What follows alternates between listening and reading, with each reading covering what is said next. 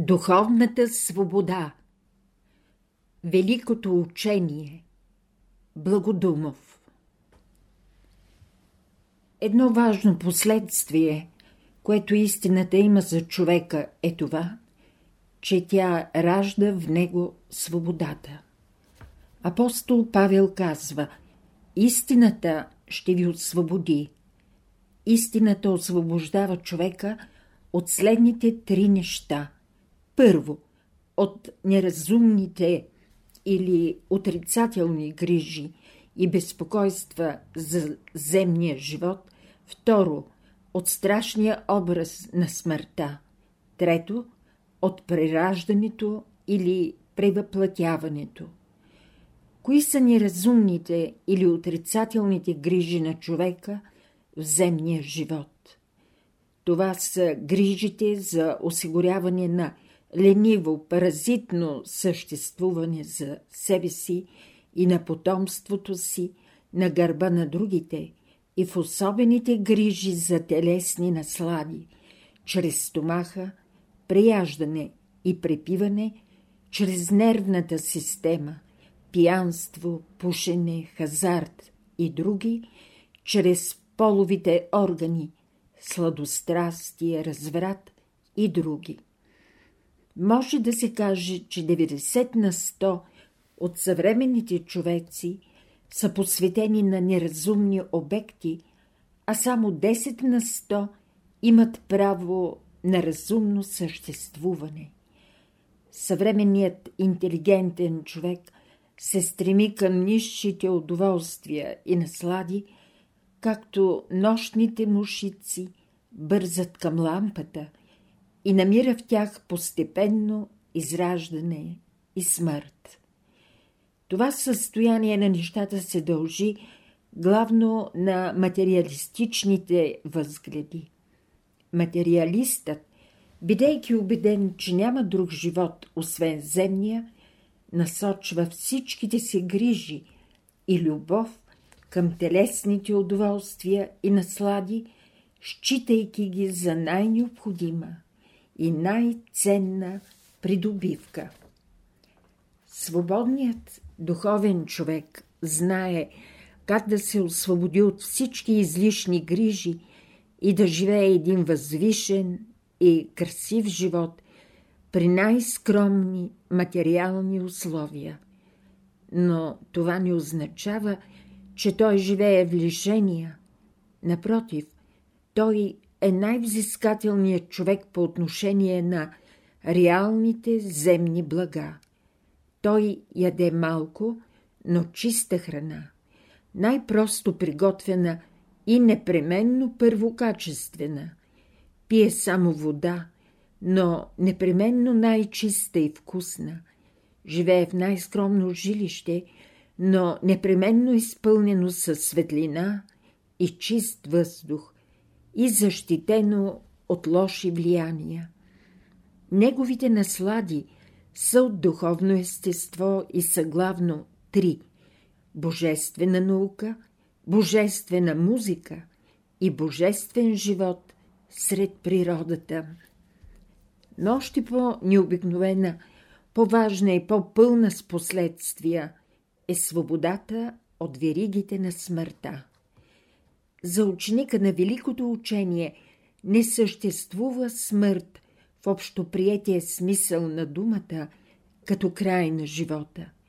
За него физическата смърт е един много добре познат процес, който той може да извършва, когато пожелае, като оставя временно тялото си, преминава в невидимия свят като един вид на екскурзия – и отново се завръща в него.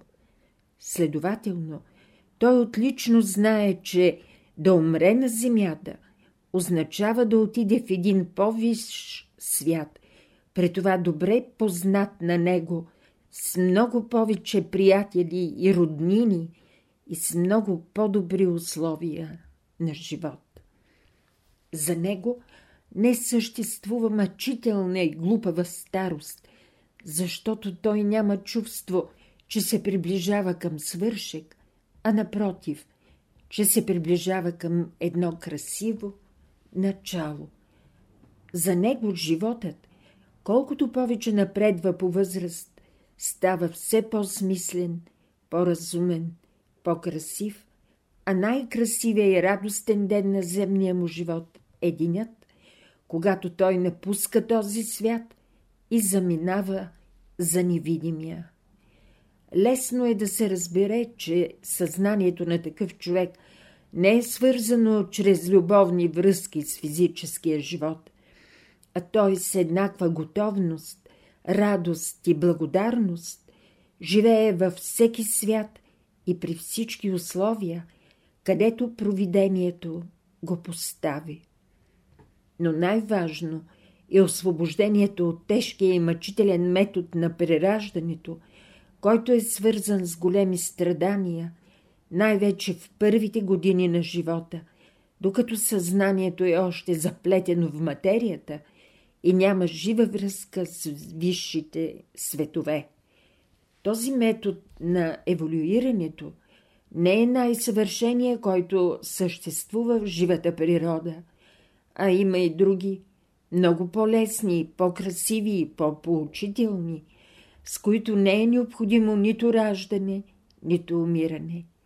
Настоящият метод е за сегашното човечество, а когато то влезе в бъдещата по-висша култура, еволюцията ще се развива по един съвършен начин. Духовната свобода е голямо условие за възлизането на човека. Поради това тя разцъфтява в душата успоредно и постепенно с разцъфтяването на истината. Един акт на върховна мъдрост е законът за единството, който свързва истината с мъдростта и любовта. В тази тройнствена и единна проява на Бога любовта е началният лъч. Истината е крайния или венеца, а мъдростта е средния или свързващия. Ако представим това с един равностранен триъгълник, то любовта ще бъде десния връх на хоризонталната основа, мъдростта в левия връх, а истината в горния връх. В любовта първият трепет стои в човека. То е начало на божествената проява, а в истината първият трепет принадлежи на Бога. Тя е благословението, с което Бог отговаря на стремящата се душа към Него. Както любовта и мъдростта, така също и истината не озаряват човека изведнъж и напълно – а като едно бавно растящо дърво, което никне, расте и се развива постепенно, докато един ден разцъфти и влезе в своята зрялост. Следователно, фазите, през които преминава цялото душевно развитие, а именно обръщане, зазоряване, изгряване, са в сила и в процеса на проявлението на истината – или на божествената реалност. Трите велики мистерии След всички дадени тук обяснения върху пътя към царството или пътя на възлизането, лесно е да видим, че като метод той може да се изрази със следните думи – приобщаване на човека към Бога. Това приобщаване – става само по закона на любовта, на мъдростта и на истината. И така, пред нас изпъкнаха до сега три висши космични тайни, или както ги наричат в окултната философия, три висши мистерии. Мистерията за Бога и великото голямо, мистерията за човека или за великото малко и мистерията за приобщаването на великото малко към великото голямо. Великото учение – Божествена школа за живот. Великото учение, разгледано като метод за възлизане в Царството Божие на земята, има своя вътрешна и външна страна, своето съдържание и своята форма. Всичко казано до тук за любовта, мъдростта и истината се отнася до вътрешната страна или съдържанието. Да разгледаме сега външната страна или формата.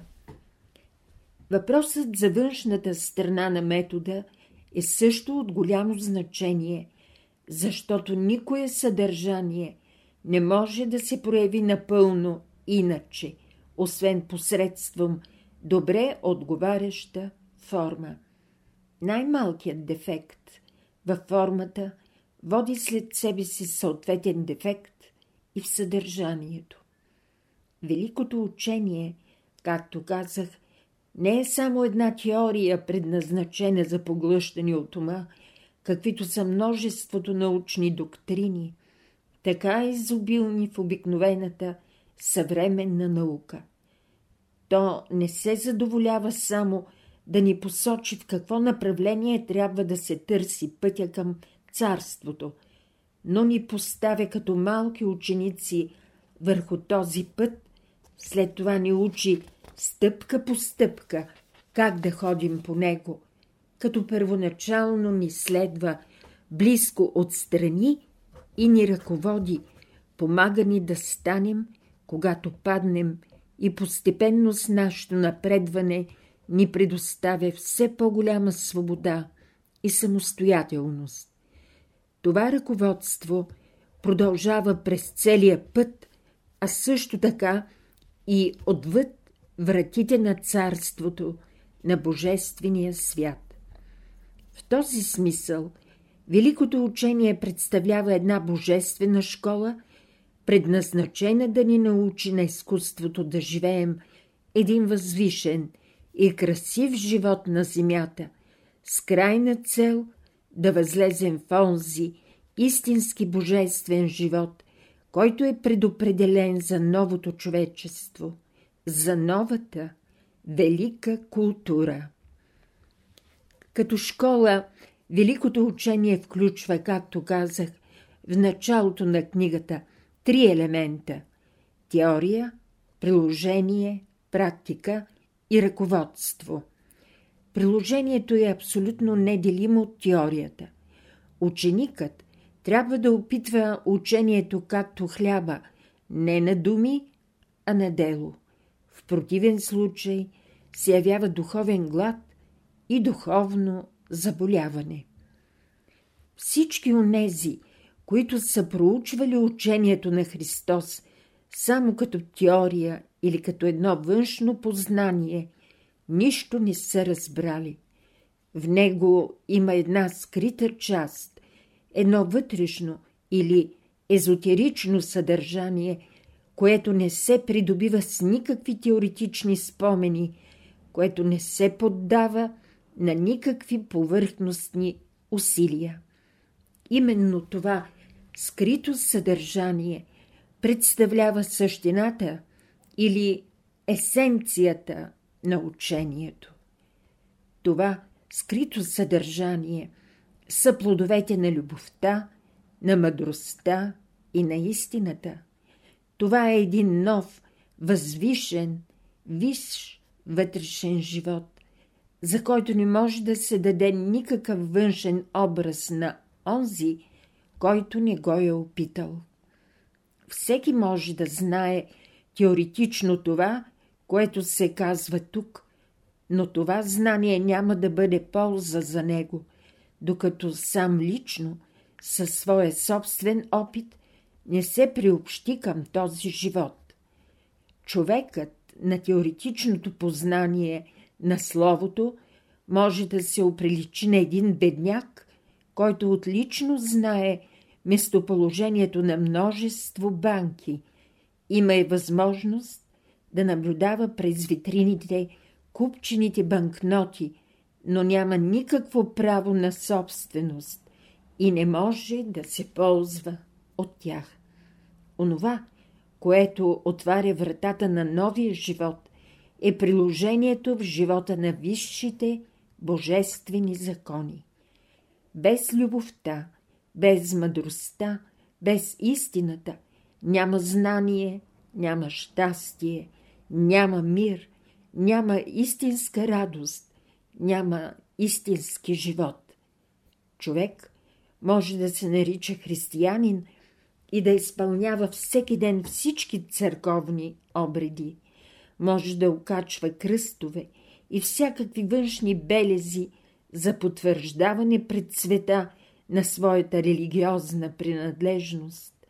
Може да научи на цялото Евангелие, но не приложи ли в живота си великия закон, ще остане кръгъл невежа по отношение на важното и същественото, което го съдържа.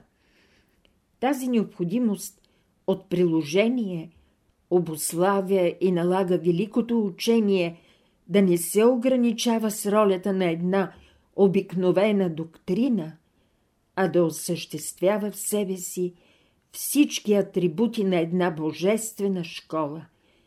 Защото е лесно да се каже, да се приложи в живота закона на любовта, на мъдростта и истината. Но колко много препятствия и спънки изникват пред човека, когато тръгне по пътя на прилагането. Тогава именно се вижда колко е трудно за сегашния слаб човек да разрешава със своята оскъдна светлина и със своите ограничени възможности чисто божествените въпроси и колко трудно е да се издигне към небесните висоти без помощта на един божествен учител. Ако не беше така, нямаше да идват великите духовни учители на човечеството. Нямаше да дойде и Исус Христос. Три са необходимите съставни елементи на великото учение – наука, ученик и учител. Всеки един, който се почувства вътрешно призован и готов да приеме великото учение като свой вътрешен закон и път, трябва в интереса на своето духовно развитие да се заеме с любов, чистосърдечие и смирение положението на ученик и да приеме ръководството на един достоен учител, притежаващ всички онези божествени качества и сили, необходими за да може да изпълни своята висша мисия. Такъв учител може да бъде само онзи, който е специално одобрен от небето и осветен от Божия дух. Тук не се касае до едно обикновено дело. И науката е необикновена, и ученикът е необикновен, и учителят е необикновен. На ученика предстои да изучи една божествена наука и той има да премине един път, който отделя земята от небето, като започне от познатия обикновен живот, да възлезе в неизмеримите висоти, където съществуват ангелите, като преживее и опита с цялата интензивност и неоспоримост на личния опит, неописуемата красота и слава, които висшият цялостен свят е запазил за онези, които приемат за свой вътрешен закон на живота си върховния закон. За тази цел той ще има като първа своя задача да изправи живота на своето физическо тяло, след това да причисти своите чувства и желания, да възвиси своите мисли според божествения закон на любовта и мъдростта, след това да се справи с физическата смърт като победи нейната привидна непобедимост и се освободи от нейната сковаваща силите на духа застрашителност. Това той ще постигне, когато още тук, през земния си живот, се научи да съблича своите нисши тела, както съблича своите дрехи, и да навлиза с пълно съзнание в невидимите области на нашата земна планета. В тези непознати за него светове той ще срещне нови и непознати същества от най-различен вид и степен на развитие и сила, от най-низши до най-висши и с най-разнообразни чувства и настроения към човека, от най-враждебните до най-приятелските. Ще срещне нови и непознати до тогава за него природни отношения и условия за живот, нямащи никаква прилика с тези на физическия живот. В тези нови светове го очаква огромна научна и практическа работа, за това ще трябва да се обучи, да се движи и работи в тях лесно и сигурно, като от своя собствена жизнена среда и при пълна безопасност за себе си. Когато се обучи да прониква в висшите области на астралния свят, в неговото съзнание ще се събудят спомените за миналите му прераждания. И той ще има възможност да проследи лично цялата сложна и преплетена картина на живота – който той е бил многовековен актьор, заедно с своите близки сродни души. Неговата събудена висша памет ще се свърже духовно с паметта на живата земна планета, а пред неговото съзнание ще се разкрие цялата нейна история, цялата велика картина на нейната форма и строеж, на нейната физическа и духовна еволюция от самото и до наши дни. Пред него ще се разкрие и истинската картина на еволюцията на човечеството, от най-първата му стъпка върху земята до сега, с всички големи промени, на които то е било подложено – и е изживяло.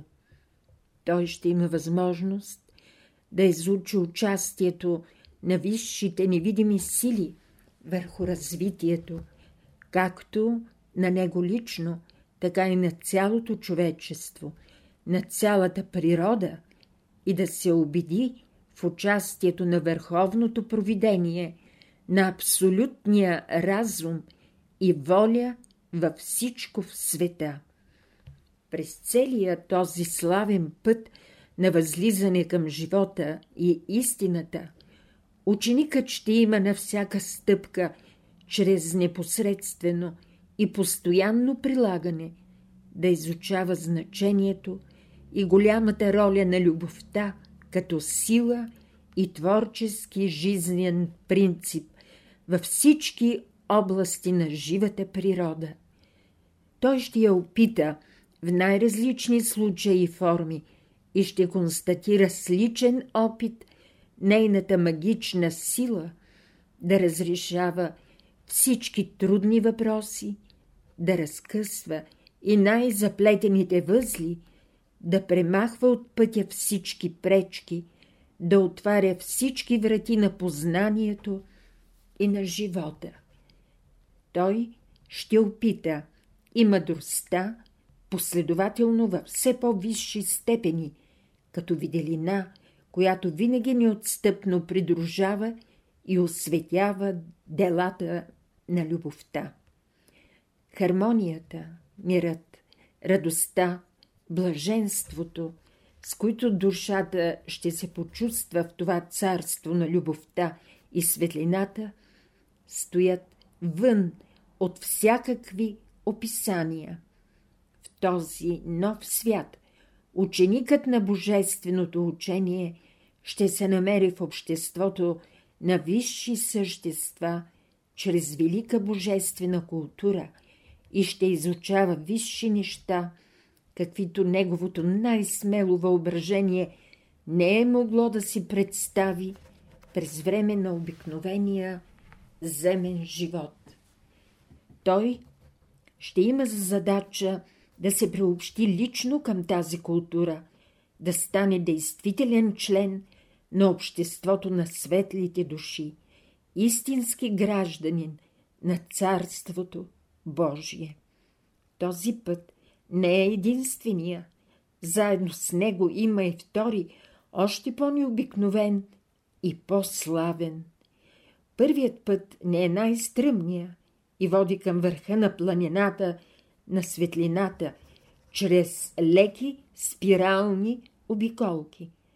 Вторият е стръмен и още по-героичен и води право нагоре от низините към върха.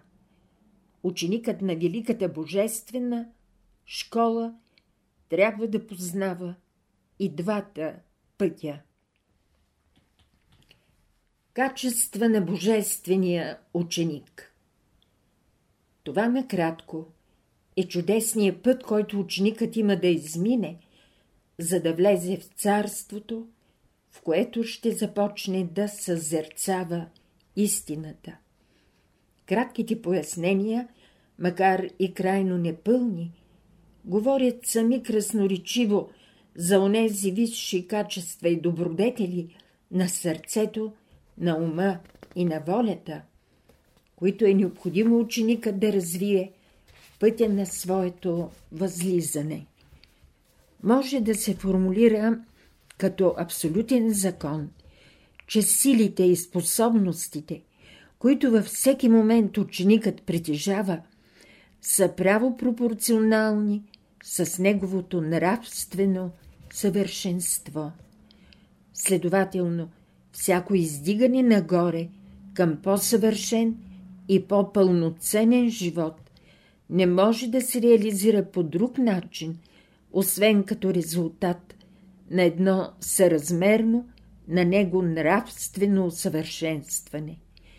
Тоест, също така, както издигането на един балон на по-голяма височина не може да се постигне иначе, освен чрез намаление на неговия баласт. Няма да разглеждам подробно душевните качества и добродетели, които ученикът има да развива през време на своя път към истината. Само ще спомена накратко за тях, за да се придобие една обща представа. Трите кардинални душевни качества и добродетели, които ученика трябва да развива през време на своя път, са любовта, мъдростта и истината. Любовта трябва да стане стихия на неговото сърце, мъдростта – стихия на неговия ум, истината – стихия на неговата воля. Тези три божествени семена ще родят в него като свои второстепенни плодове правилното чувстване, правилното мислене и правилното действие. Правилното чувстване се изразява в смирение, правдолюбие, благост, милосърдие, братолюбие, кротост, безкористие, чистосърдечие, вяра, радост, мир. Правилното мислене ще се изрази в оптимизъм, свободомислие, разпознаване на доброто от злото, проницателност и съсредоточаване на ума. Правилното действие се изразява във воля, предприемчивост, смелост, безстрашие, свободолюбие, постоянство, трудолюбие, самообладание, въздържание. Това са положителните качества на човека или житните му класове. отрицателните качества или бурените, които пречат на израстването на класовете, подлежат на едно безпощадно изкореняване. Такива са гордостта, безлюбието, лицемерието, коравосърдечието, безверието, гневът, презрението, користолюбието, ретроградността, предразсъдъците, суеверието, умопомрачението, безволието, слабодушието, страхът, леността, непостоянството, страстолюбието, алчността, зломислието и други. Особено важно е да се отбележат началните и крайните черти на този път на ученичество. В началото от решаваща важност са следните качества – вяра в Бога, смирение, ученолюбие, постоянство и липса на предразсъдъци. Вярата в Бога означава вяра не само в това, че Той съществува, но и че Той управлява света и всичко в него, в това число и нашия живот. При това го управлява с висша справедливост, любов, мъдрост, благост.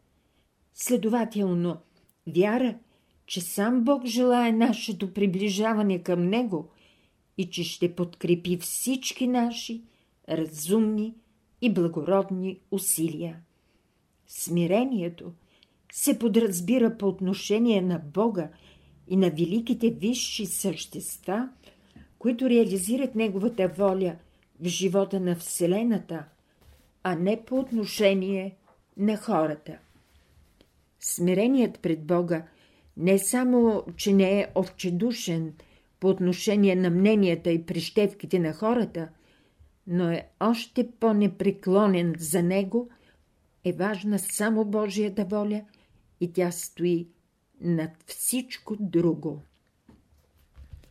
Липсата на предразсъдъци е освободеност от всякакви предразсъдъци, суеверия и авторитетни мнения и стремеж да се проверява всичко с личен опит, да се приема резултата от всяко изследване и опит, такъв какъвто е, безразлично, дали е приятен или неприятен, желателен или нежелателен.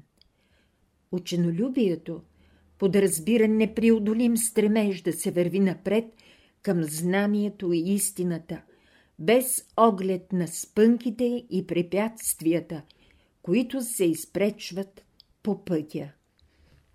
Постоянството подразбира способност да се повтори един опит неограничен брой пъти, но да се завърши с успех, способност на ученика да падне и да стане по своя път хиляди пъти, но все пак с невъзмутимост и душевно разположение да продължава своя път на издигане в продължение на неограничен брой години до пълна победа.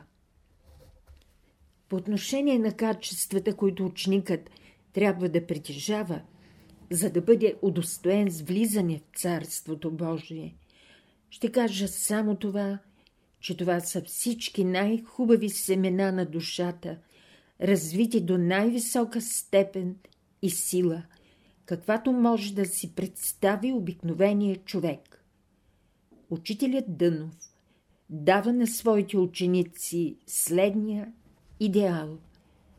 Сърце е чисто като кристал, ум светъл като слънцето, душа обширна като Вселената, дух мощен като Бога и едно с Бога.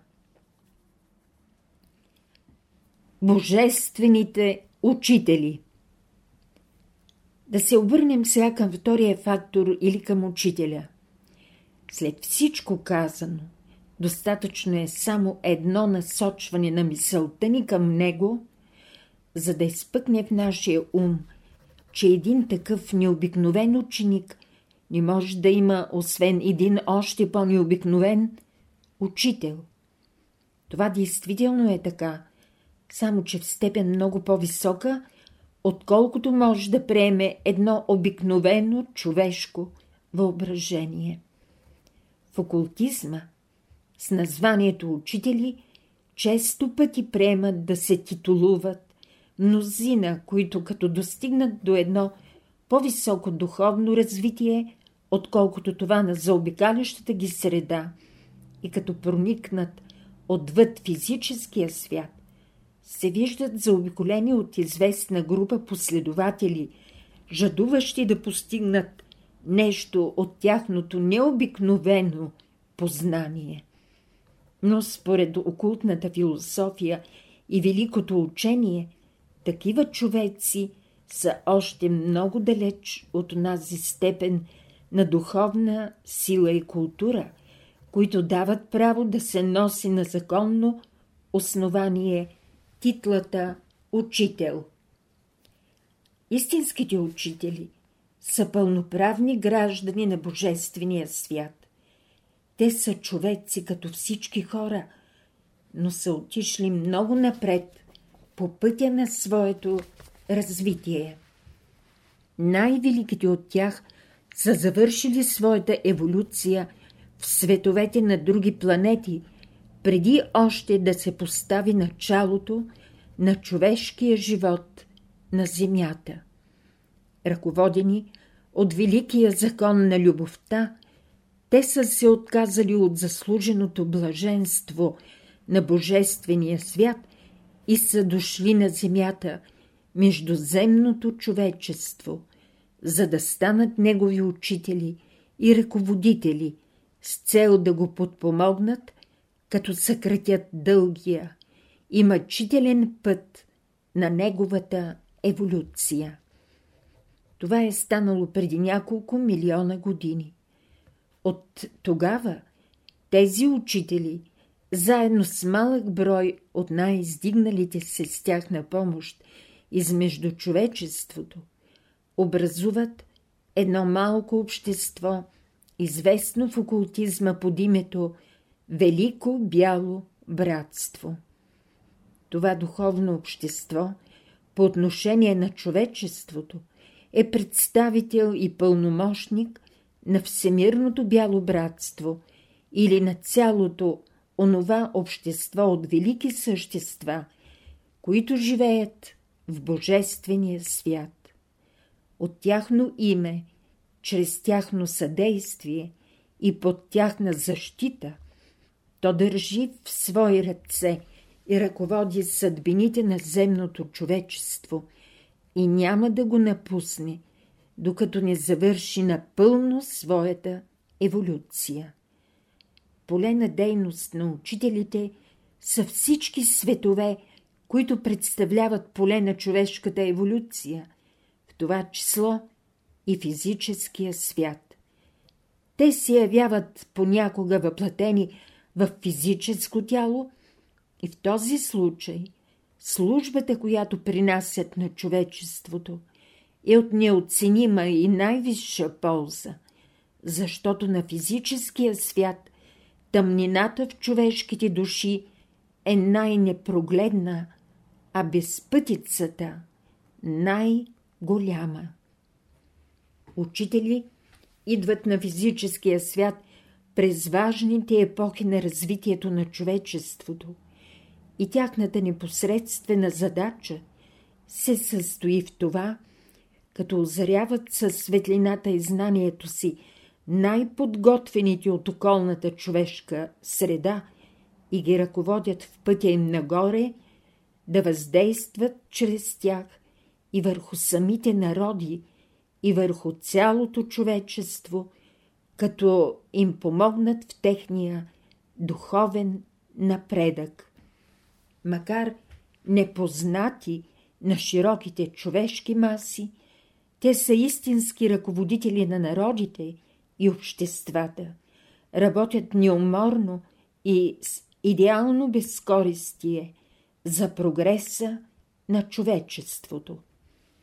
Най-великите учители идват на Земята в най-важните исторически моменти на живота на човечеството, когато една голяма цивилизация умира, а на друга нова трябва да се даде тласък и да се отвори път. Всички големи религии са основани от такива духовни учители. Никакъв устав и никакъв закон не стои над великото бяло братство, освен закона на любовта, на мъдростта и на истината. Всички негови членове действат винаги и навсякъде по един и същ начин, като пълномощници на Божествения свят, затова в тяхната помощ и съдействие стои великата сила на този свят.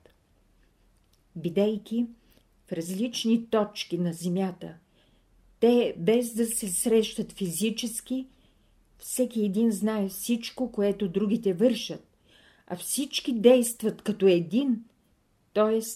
като проводници на Божественото съзнание. Те са от различна степен и светлина, а по-малките се подчиняват на по-големите, но тази зависимост се управлява по един чисто божествен начин, само по закона на любовта. Най-великите между тях заемат местата на ръководни слънца за цялото общество, без да са избирани или назначавани, а само по силата на това, че тяхната любов и светлина са най-лъчезарни. С други думи, така естествено и непринудено, както Слънцето стои над всички планети и над целия живот в своята система, благодарение на това, че то е най-големия и най-мощния резервуар на сили и че само то е в състояние да дава на всичко, всичко, от което се нуждаят, без да се нуждае да взема от тях нещо за себе си.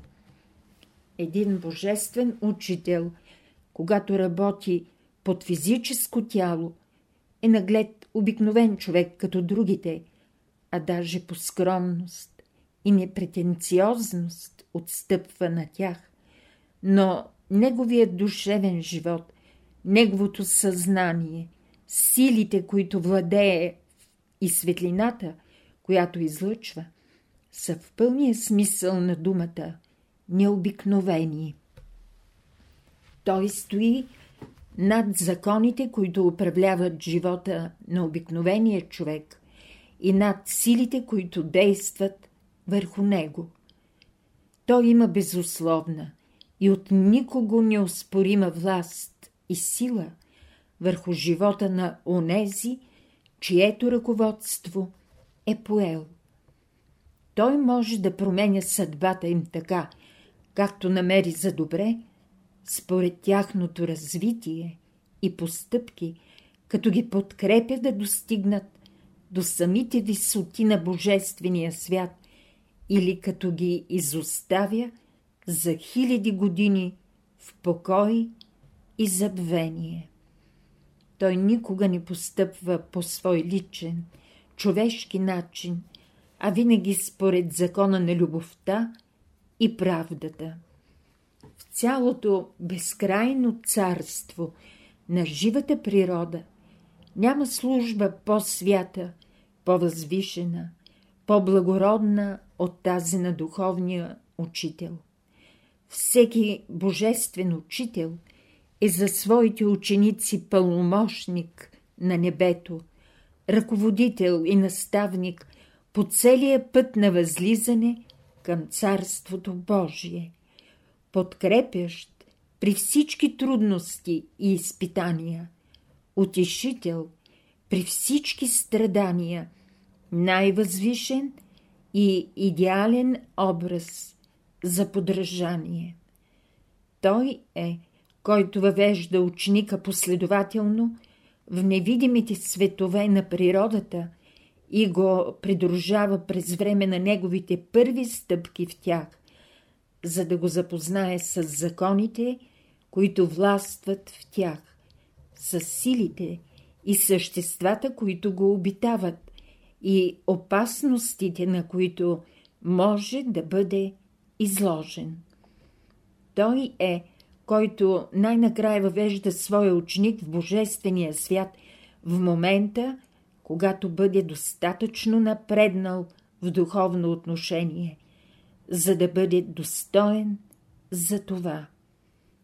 Изобщо, учителят участва във всички прояви на живота на своя ученик, който живее със своето духовно тяло в духовното тяло на учителя си, расте и се развива в него по същия начин, както нероденото дете расте в отробата на майка си.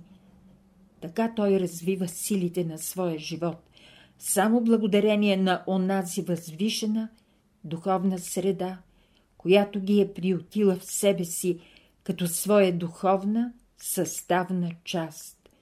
С такава безкористна и възвишена любов, за която обикновеният човек няма даже и представа.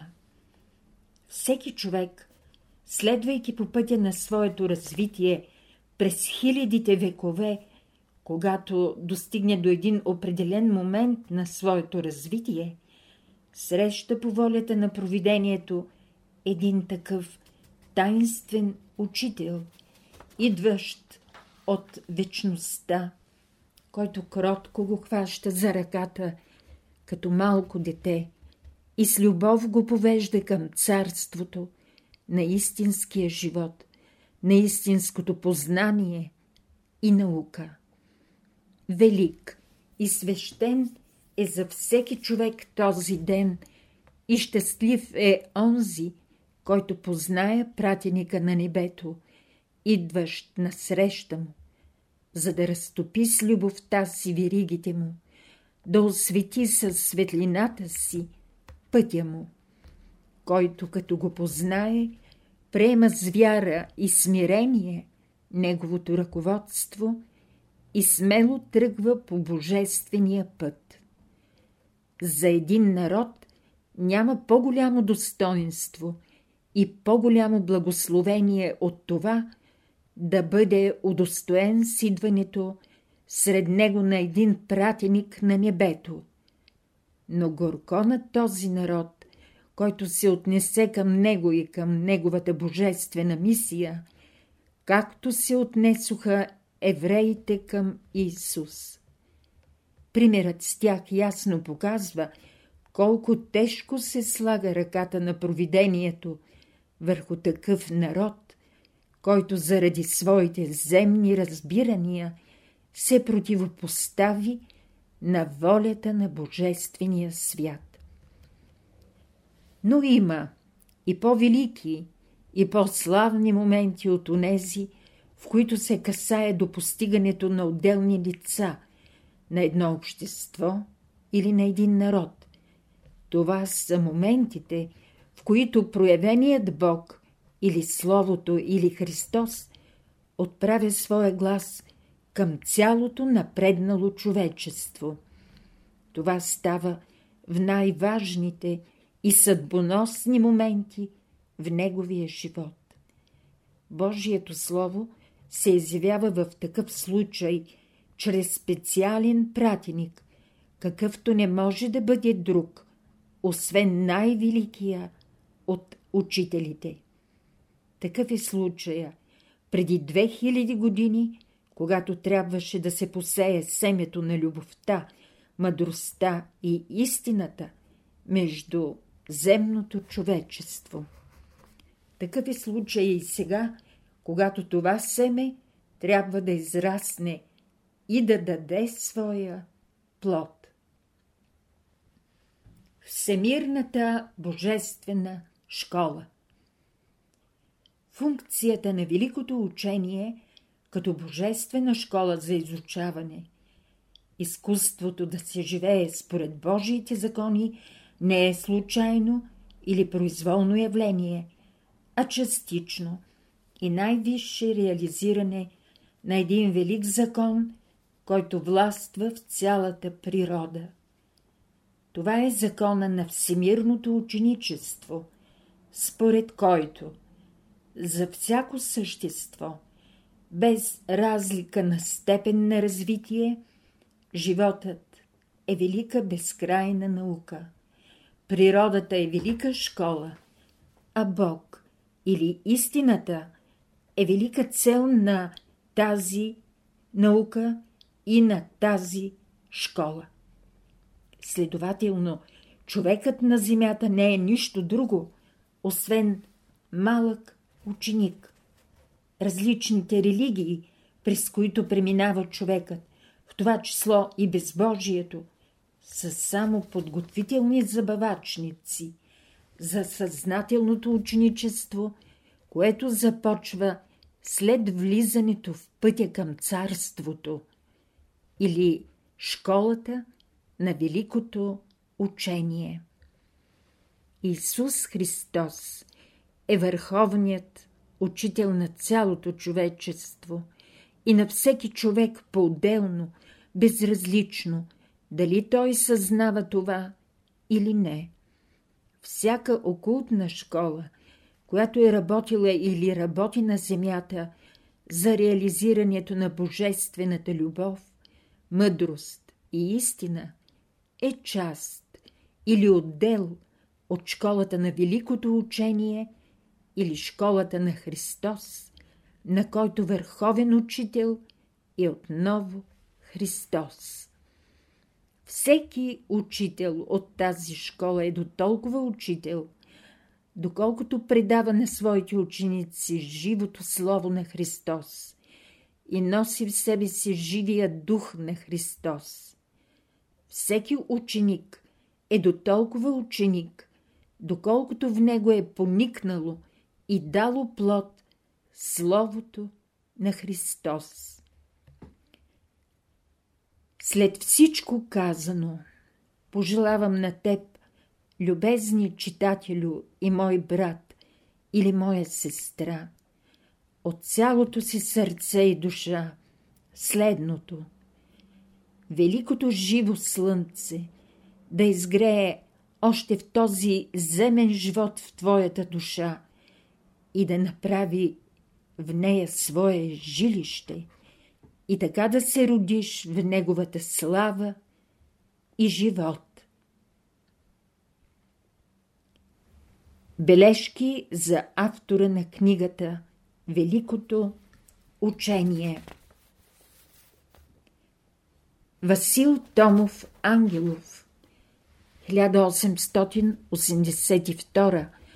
1882-1953 г. с псевдоним Благодумов е български офицер, майор и революционер, деец на вътрешната Македоно-Одринска революционна организация. Васил Томов Ангелов е роден в 1882 г. в родопското село Арда, тогава в Османската империя. Брат е на Ангел Томов. Завършва средно образование и постъпва като юнкер в военното училище в София, където се присъединява към вътрешната Македоно-Одринска революционна организация. През януари 1903 г. завършва и постъпва на служба в 9-ти пехотен Пловдивски полк с чин подпоручик.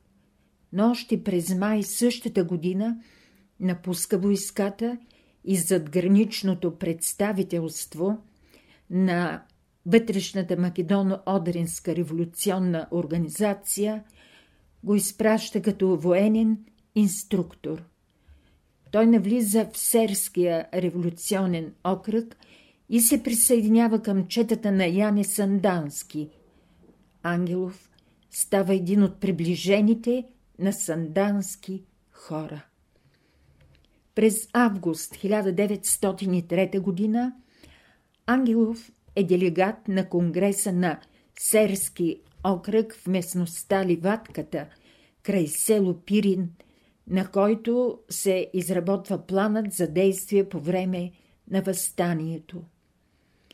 Конгресът определя Ангелов за Демир Хисарски воевода, като неговата чета трябва да проучи възможностите за взривяване на железопътния мост при Демир Хисар и за завземане на самия град. По време на Илинденско-преображенското възстание действа в Демир Хисарско заедно с Илия Кърчувалията и Любомир Стоенчев, но не успяват да осъществяват плана за завземане на Димир Хисар. След края на възстанието, Ангелов с четата си се изтегля в България и отново постъпва на служба в девети полк, като продължава да изпълнява задачи на вътрешната Македоно-Одринска революционна организация. Участва в войните за национално освобождение 1912-1918 година. Служи в 19-ти пехотен Шуменски полк.